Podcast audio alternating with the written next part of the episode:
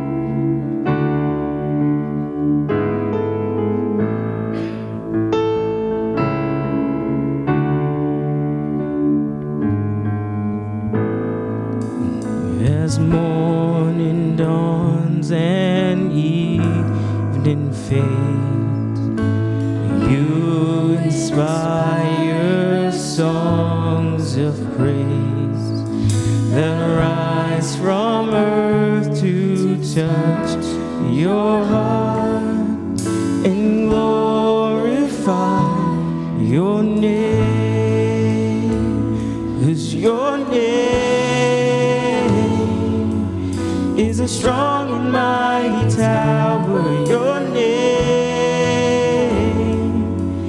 is a shelter like no other. Your name, let the nations sing you louder. Cause nothing has the power to say.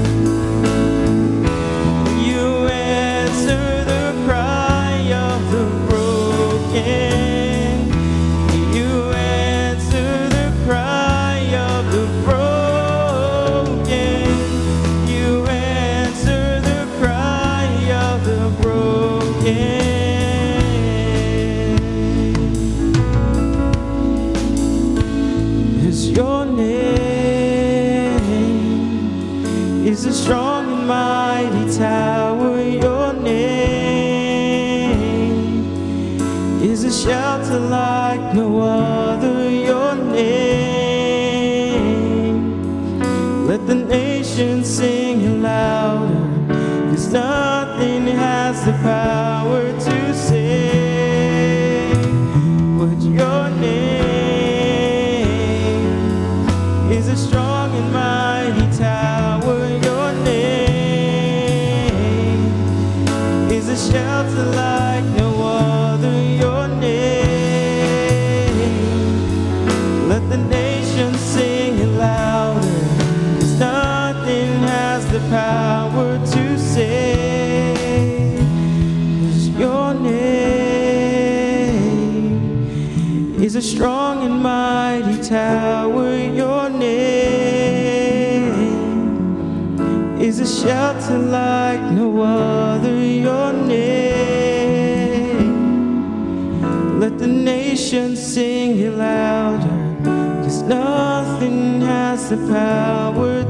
to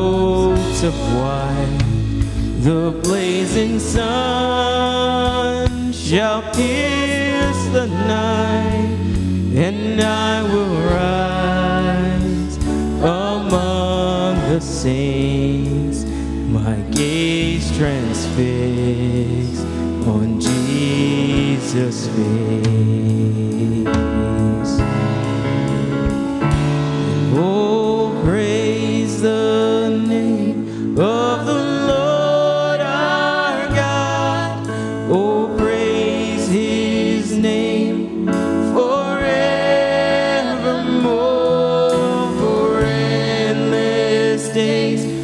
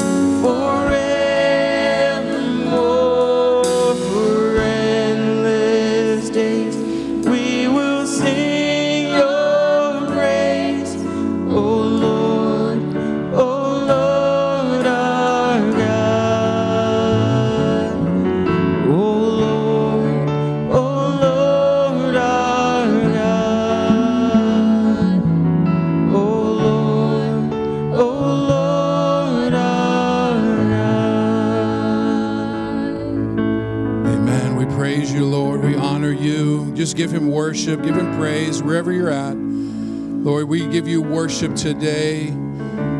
All day long, Jesus, we give you praise. We speak of your greatness, your might, your wonder, your power. We love you.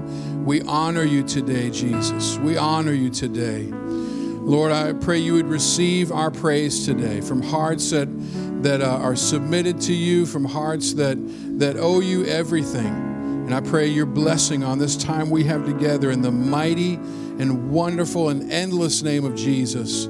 And everyone said, Amen. Amen. Amen. What a great song. Appreciate your worship team. Uh, hey, let's take a few minutes and greet each other today. Maybe you haven't seen somebody for a couple weeks. Let's take some time and do that this morning. Well, good morning. Welcome to Praise Assembly. It is so good to see you.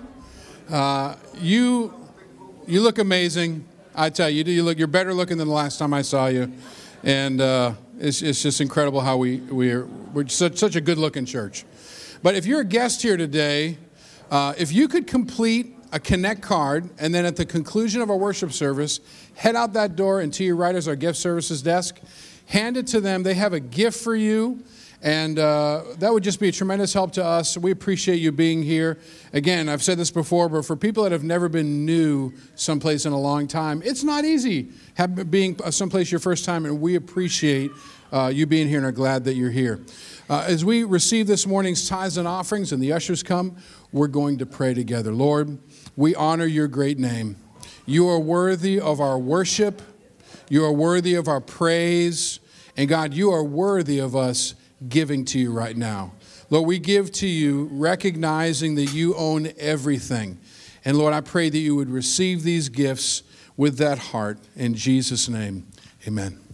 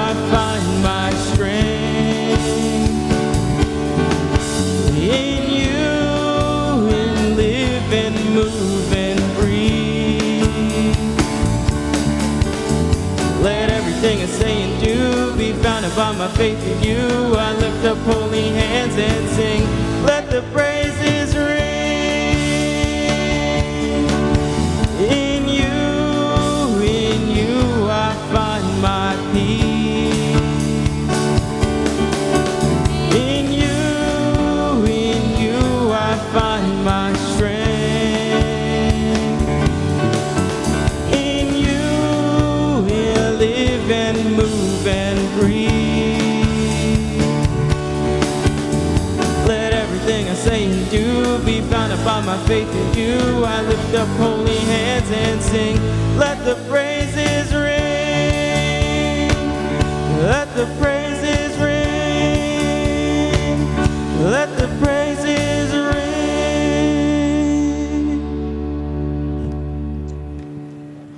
All right. Amen. You can clap, yes. So, hey, a few announcements today. If you have your bulletin when you came in, have that handy right now. That would be great. Uh, we have got some uh, uh, handouts. And if you go in the lobby when you came in, or if you go when you head out today, um, we have. Uh, uh, some really cool things happening here. Beginning on March 3rd, next Sunday, uh, we have our Parenting 101 class. Now, if your parents, are, uh, if, if your kids are grown up and out of the house, you, you probably won't have use for this class unless you're raising grandkids. But this is a great class that's going to be available, and uh, it is going to be in room 101 simultaneously. And the, the adult class is still going to be going on as, as, as normal, uh, but also uh, Teens and Money, that class will be happening over here in 103 across from the kitchen, middle school, high school. Uh, uh, Charity and Michael are going to help me with that class. We're going to have a great time, um, and that's going to be about eight weeks. Uh, so we're going to have a good time there. That's happening again next Sunday, but the, the explanations of those and everything, they're out in the lobby. Give you some information to be able to take with you as far as other curriculum things going. I got a lot of papers here today. Uh, and so anyways, that's happening out there. Uh, do remember that next week also is our missions weekend and international banquet. Our service with Sam Johnson is going to be at 10 a.m. And then we have the, the dinner at 5.30. And I know the pastor's going to talk about that dinner again because he looks forward to this more than Christmas, I believe. Every year, this dinner, he is game. He is on, ready for it. So uh, whatever ethnic dish you'd like to make, uh, if you want to venture out into somebody else's ethnicity, great. If you want to do your own, perfect. But we're going to have a great time then. Uh, so that's happening on the 3rd, March 3rd. Also, Wednesday night Bible study, we have Minor Prophets uh, that began a few weeks back, and that's going on. You don't want to miss that. We have some calendar items. Young adults, March 8th, 7 p.m. is mini golf. Who doesn't love mini golf? It's going to be a great time. Make sure that you see Sam Kramer if you have any questions. Also, National Youth Day is happening March the 24th. And uh, the announcement will be in the bulletin next week, but that is going to be uh, Taco Sunday, where we're going to actually sell tacos after uh, church in the cafe on the 24th of March, National Youth Day. It's going to be a great day. And lastly, lastly, do not forget that at the conclusion of our service today, we're going to have a five or 10 minute bathroom break, and then we're going to have our annual business meeting that'll be held right here afterwards. God bless you. Great to see you today. All right. Yeah. Um, next Sunday. Always such a good time. In the morning, we'll be blessed with Sam Johnson, as you already heard, and um, in the evening, we're going to eat well. So, looking forward to that. So, I want to talk to you today, though, in preparation of next Sunday uh, with our morning session, again with Faith Promises and Sam Johnson and our international banquet at night. Um, by the way, the banquet is sponsored by you. Okay, so we're counting on you to really put up some, some good food to share with everyone, and, uh, and it is a great feast. But um, one thing I wanted you to know if we can have a photo of Sam and Joyce, um, just want to kind of reintroduce them to you. He'll be here alone. Uh, we've had them here, had him here about two or three times over the past 25 years. And listen to this Sam is going to be 85 years old this year. And to put that in perspective, the Assemblies of God will be 110 years old this year, in April of this year. And so our movement was only 25 years old when he was born. He was a young man in a young movement.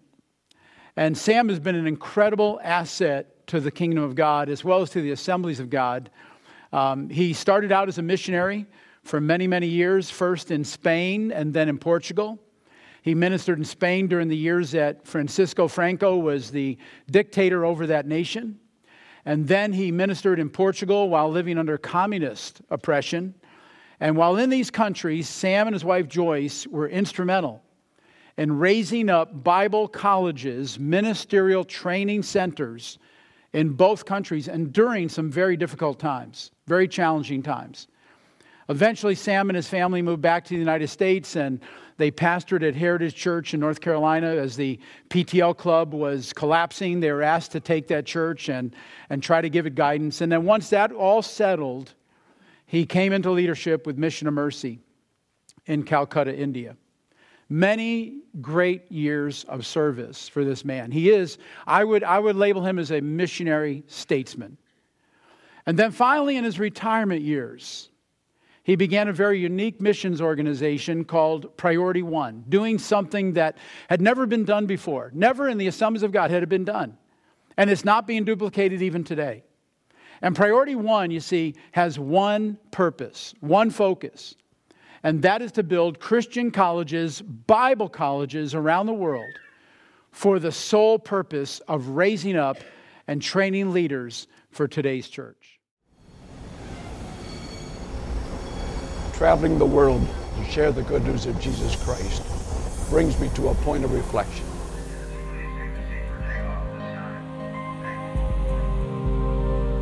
It all began when Joyce and I went to Spain in 1966 as missionaries. Out of that came the building of the Bible school. Our first graduating class was just five students. But one of those students was Jose Cisneros. He went on to Brussels, Belgium to receive his master's degree. Came back to Spain. Through his ministry, our first graduate, he placed into every home in Spain a piece of gospel literature. That's the power of trained men and women.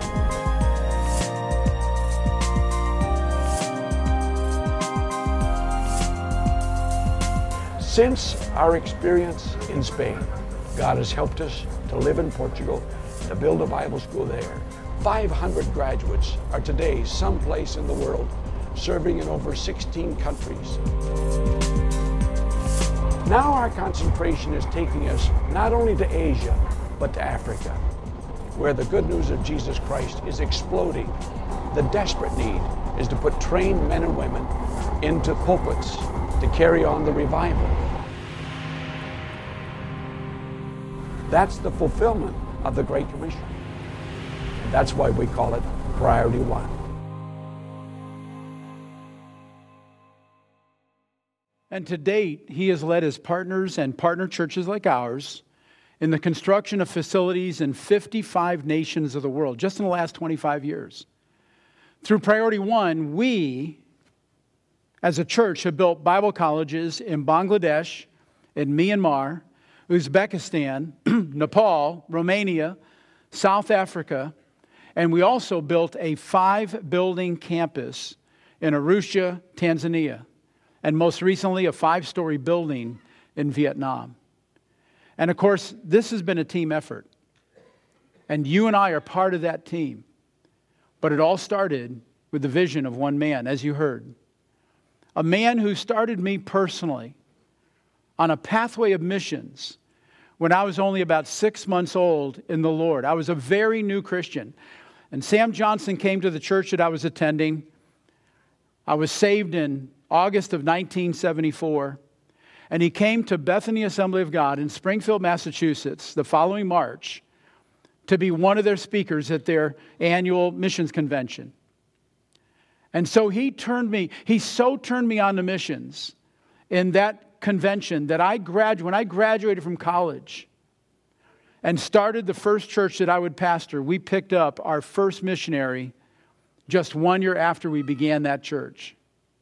Just a handful of people, and we became a missions church. And that's his influence in my life from the very beginning. I mean, you know, here I was, a freshman in college, meeting him, getting excited about transforming our world one life at a time. Went through those four years of college and held that inside until I planted a church.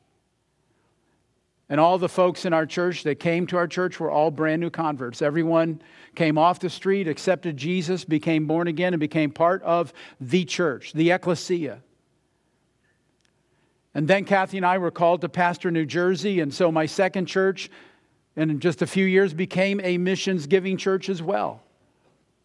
And now, today, as you may know, Praise Assembly has become a missions giving church. And, and if by any chance you didn't know this and you've been here a while, we've been ranked among the top 50 missions giving churches in America in the Assemblies of God, as well as in the top 100 on a regular basis. We're not always in the top 50, but we're almost always in the top 100. And our ranking is based upon the giving of approximately 13,000 churches.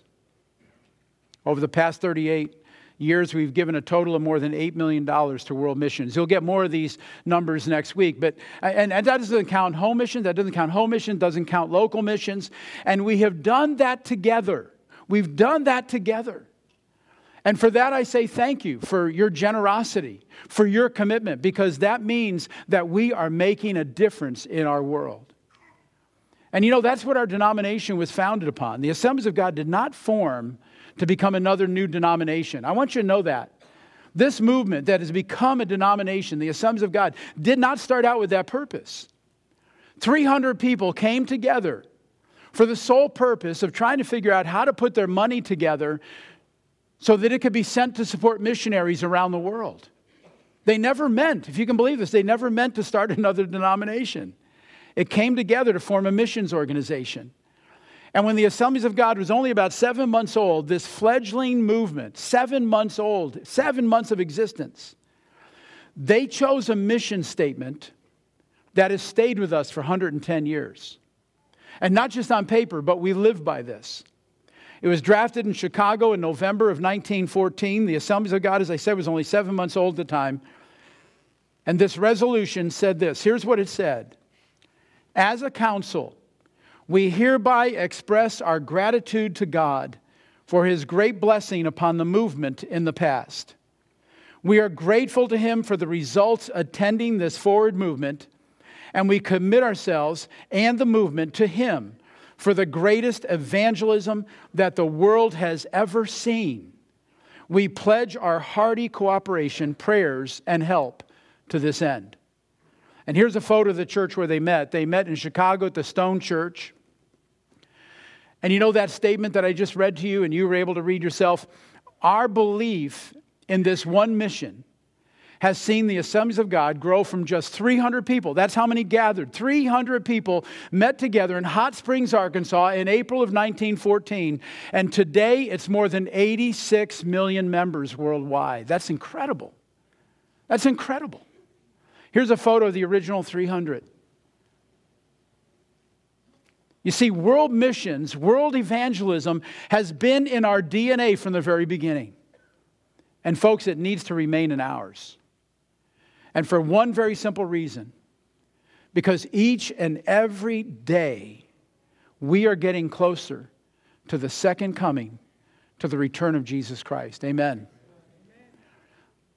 Take a look at Matthew 24 14.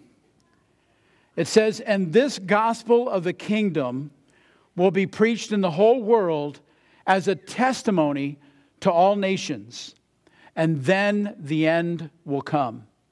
And then there's John chapter 9, verse 4. It gives us uh, our directive. And it tells us that we need to be busy in spreading the gospel. Jesus said, and it applies to us today, He said, As long as it is day, we must do the works of Him who sent me. For night is coming when no one can work.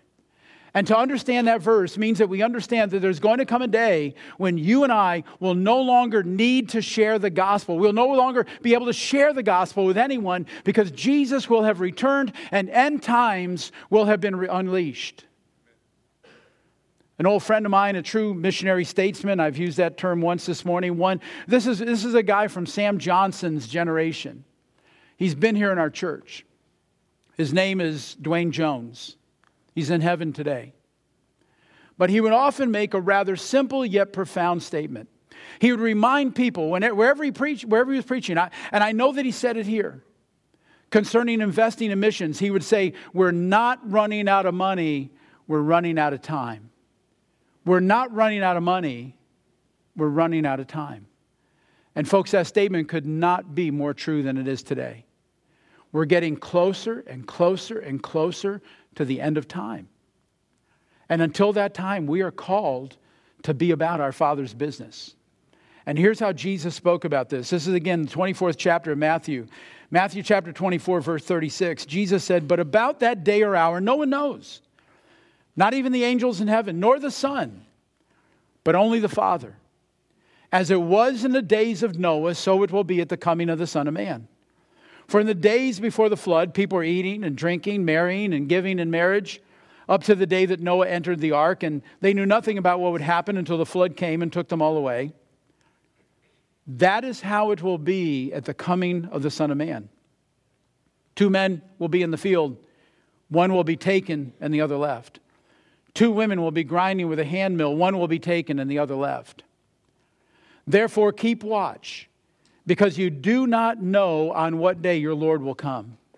But understand this if the owner of the house had known at what time of night the thief was coming, he would have kept watch and he would not have let his house get broken into.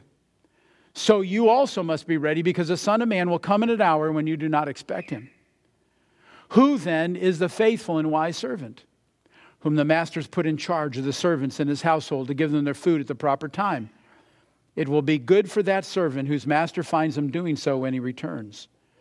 Truly, I tell you, he will put him in charge of all of his possessions. And I want to specifically emphasize to you the, the verse 45 and 46. Again, reading these, who then is the faithful and wise servant? Who among us is going to be the faithful and wise servant? Whom the master's put in charge. And then verse 46, it will be good for that servant whose master finds him doing so when he returns. And I want you to think about those two verses. I believe that every one of us someday, I, I hope that you're looking forward to being commended by your Lord and Savior. Well done, thou good and faithful servant. I want to hear those words. I want him to, I want him to acknowledge that I've been doing what he asked me to do until he came again. To be, to be commended by Jesus for doing what he's commissioned us to do. It will be good. Verse 46 it'll be good for that servant whose master finds him doing so when he returns. Now, here's the thing here's the realities of life. There are so many things that each one of us have to do every day. Moms and dads today are super busy trying to raise their families while going to work to keep a roof over their heads. And not only are we busy in our employment, but even it, it, it even takes time to sit down and write the bills with the money we earned that week. And then we have to attend recitals and ball games and Royal Ranger events and church and Sunday school. Life is full. And then there's also the extended family. We have relationships that require attention in laws and outlaws, grandmas and grandpas, and nieces and nephews, and get togethers. And there's higher education and there's certifications in the workplace. So much is being demanded of us all day, every day. And I know that you get this. And there's oftentimes many more duties, much more duties than daylight. There are many things that we can be involved in. Life is just incredibly busy today. But again, Jesus spoke these very poignant words. Verse 46, Matthew 24. It will be good for the servant whose master finds him doing so when he returns. So, in other words, of all the things that we need to do to survive every day, we somewhere, somehow also need to include doing what we're supposed to be doing when he returns. We need to be doing what we're supposed to be doing when he returns. And what we're supposed to be doing is to simply be involved in the Great Commission. The last chapter of Matthew, Matthew 28, verse 18. Jesus came to them and he said, and these are among the last words that he spoke. He, he said to them, All authority in heaven and on earth has been given to me. Therefore, go and make disciples of all nations baptizing them in the name of the Father and in the name of the Son and in the name of the Holy Spirit, and teaching them to obey everything I have commanded you. And surely I'm with you always to the very end of the age. And looking specifically at verse 19, it tells us that we're supposed to be telling others about Jesus. That we're to go and make disciples. This is what we're supposed to do, and this is what we're supposed to be doing when He returns. And we can do this on, on two levels. We can tell those who are near, and we can tell those who are far. In other words, we, we need to tell those who are near to us, obviously. We need to tell them about the fact that Jesus is the Messiah, that He is the Savior. And this group of people would include our family, our friends, our coworkers, our classmates, anyone nearby. I shared on this message just three weeks ago, the first of, of, this, of this first Sunday of this month. And then we also need to tell those who are far away. Now, obviously, it doesn't, it doesn't cost us anything to be missionaries to someone who's close by. It's something we can do very naturally or should do very naturally, right where we are. But then, at least once a year during our missions weekend, our missions convention, I try to remind all of us that not only should we be discipling and reaching out to others and sharing the gospel with those around us, but that we also should try to reach those who are far away. We're to be involved in that. That's what, that's what next Sunday really is all about. It's, I mean, it's every Sunday, but next weekend is our focus. That's the part of the Great Commission that takes funds. And that's because funds are needed to send someone to a place, in our place, to tell others about Jesus. That's how it happens. It takes financial resources to send someone to a distant land, to a distant people. And that's what next weekend's all about. And I have to tell you, I personally consider it a privilege to partner with the missionaries that this church supports on a monthly basis. We support between 50 and 60 missionaries every month around the world. And it's a blessing to me to know that not only can we make an impact right here,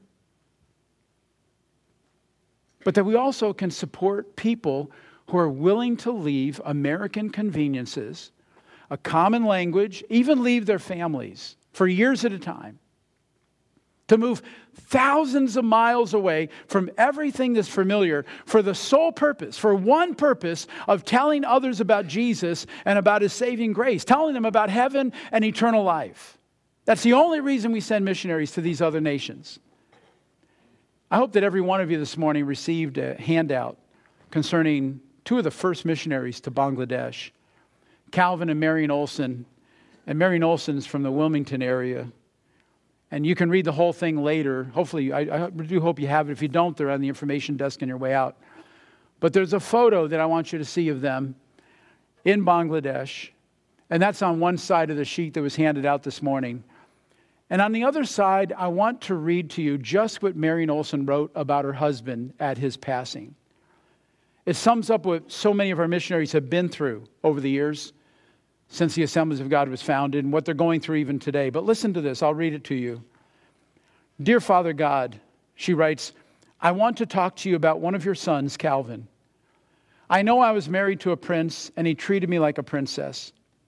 I was awed, frightened, and challenged when I realized you had chosen us as a team. You let me share his life on earth for 44 years, and now you want him closer to yourself. How can I say no?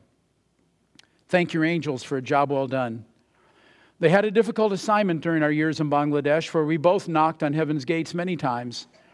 And you sent us back to earth to work some more. Like the time that I was dying from cholera, the time that we were robbed facing two daggers and a machine gun. During the Civil War, when bombs fell all around us, shaking our house and cracking window panes. But now is the time you've chosen to open heaven's gate, not for both of us, but for Calvin alone. We would have chosen to go together. Father, I know you better because of Calvin. He taught me right priorities, and when we decided to marry, he informed me that I could not have first place in his life. I agreed knowing that you were first, but I must admit it was not an easy commitment. You gave us a job to do together. He has finished first, but evidently, evidently I have more to do. Please speak loudly and clearly to me as I tend not to hear as readily as he did, and help me to be obedient and faithful at any cost as he was. Love you both, Marion. That's the reality of missions. You see, our missionaries are in the field of their calling. God has called them there, and they're there by faith. They're there by their faith in Christ. And so we likewise need to join them in faith. God hasn't called us to go. Now, maybe some of you will be called. But right now, none of us have been called to go, but, but we can support those who have been called. And we can support them in faith. And faith isn't something mystical, it isn't something, you know, uh, ephemeral. It's, uh, listen to James chapter 2, verse 14. Listen to this. James writes, What good is it, my brothers and sisters, if someone claims to have faith but has no deeds? There, you know, there should be some manifestation to the faith. That's what I'm saying. It's not, it's not ethereal, it's not ephemeral, it's not vaporous. It's real. Faith is real. It's the substance of things hoped for. It's the substance of things hoped for. What good is it, my brothers and sisters, if someone claims to have faith but has no deeds? Can such faith save them? Suppose a brother or sister is without clothes and daily food. If one of you says to them, Go in peace, keep warm, be well fed, but, what, but does nothing about their physical needs, what good is it? In the same way, faith by itself, if it's not accompanied by action, is dead. And folks, our faith comes alive as we help to support our missionaries. Their faith got them there. And they went from church to church raising support. So, because, you know, they can't work in another country, they're not allowed. They're not allowed. They're not there on work visas. And so they have to be supported from us. And they've gone out around the world to share the salvation message to share eternal life through Jesus Christ. And as James said, faith without works is dead.